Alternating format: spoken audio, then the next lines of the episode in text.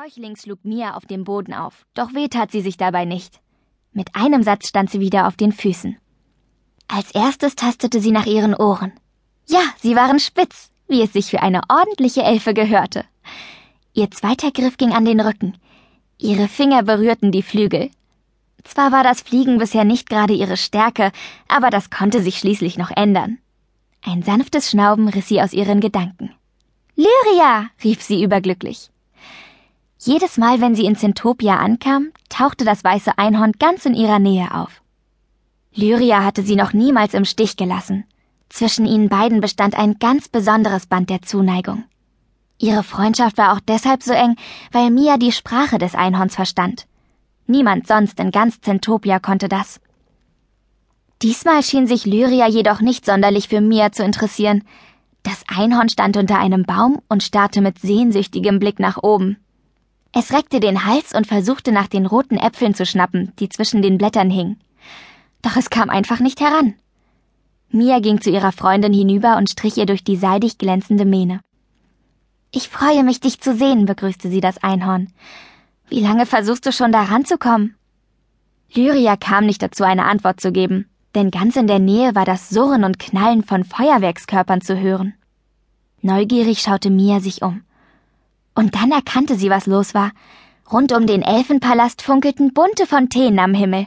Raketen explodierten und verbreiteten einen glitzernden Lichterregen. Sieht so aus, als ob da drüben ein Fest stattfindet. Begeistert klatschte Mia in die Hände. Das muss ich mir unbedingt anschauen. Kommst du mit? Lyria schüttelte den Kopf. Sie stellte sich auf die Hinterbeine und stieß mit ihrem Horn nach den Äpfeln. Doch auch dieser Versuch blieb erfolglos. Mia konnte sich ein Lächeln nicht verkneifen. Nun, wie ich sehe, bist du beschäftigt. Ich komme später zu dir zurück. Sie winkte dem Einhorn zum Abschied zu. Dann machte sie sich auf den Weg zum Elfenpalast. Als sie dem reich verzierten, gigantischen Gebäude näher kam, hörte sie laute Rufe und Jubelgeschrei. Mia versuchte die Worte zu verstehen. Es klang wie Faddel, unser Retter. Überrascht runzelte sie die Stirn. Vor dem Schloss hatte sich eine riesige Schar von Elfen versammelt. Alle wirkten glücklich und erleichtert. Mia wollte unbedingt in Erfahrung bringen, was es damit auf sich hatte. Bestimmt konnten ihr Yuko und Mo, ihre Elfenfreunde, dabei helfen.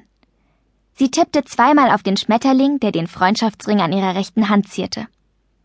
Immer wenn Mia den Schmetterling zweimal berührte, löste er sich von dem Schmuckstück und flog dorthin, wo Yuko und Mo sich gerade aufhielten. So konnten sich die drei stets schnell finden, wenn Mia in Zentopia war. Auch diesmal funktionierte es. Der Schmetterling flog jedoch kaum einen Meter weit, denn Yuko stand nur wenige Schritte neben Mia.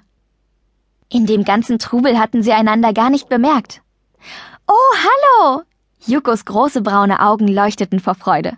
Wie schön, dass du wieder da bist. Sie nahm Mias Hand und drückte sie. Wie immer trug die Elfe ihre kastanienfarbenen Haare zu einem kunstvollen Dutt gebunden. Mehrere blaue Steine schmückten die Frisur. Du kommst gerade richtig. Es ist die beste Parade aller Zeiten. Yuko zog Mia durch die Reihen weiter nach vorne, damit sie besser sehen konnte. Schau, da kommt schon unser Held. Mia traute ihren Augen nicht. Drei männliche Elfen trugen Faddel in einer Blütensänfte durch die Straßen und steuerten nun geradewegs auf den Eingang des Elfenpalastes zu. Der kleine Pan schwenkte aufgeregt seinen Trumptus und strahlte über das ganze Gesicht.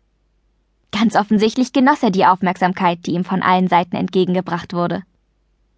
Tatsächlich galt die überschwängliche Begeisterung der Elfen jedoch weniger dem kleinen Pan selbst, als vielmehr dem merkwürdig aussehenden Instrument in seiner Hand. Dieses Instrument, eine Mischung aus Flöte und Trompete, besaß eine wunderbare Fähigkeit.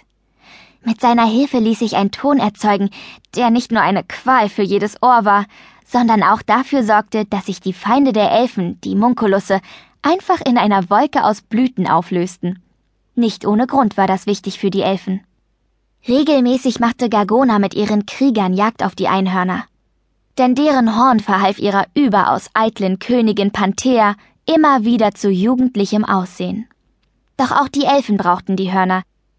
Ihre Aufgabe bestand darin, den fruchtbaren Staub der Hörner zu verteilen.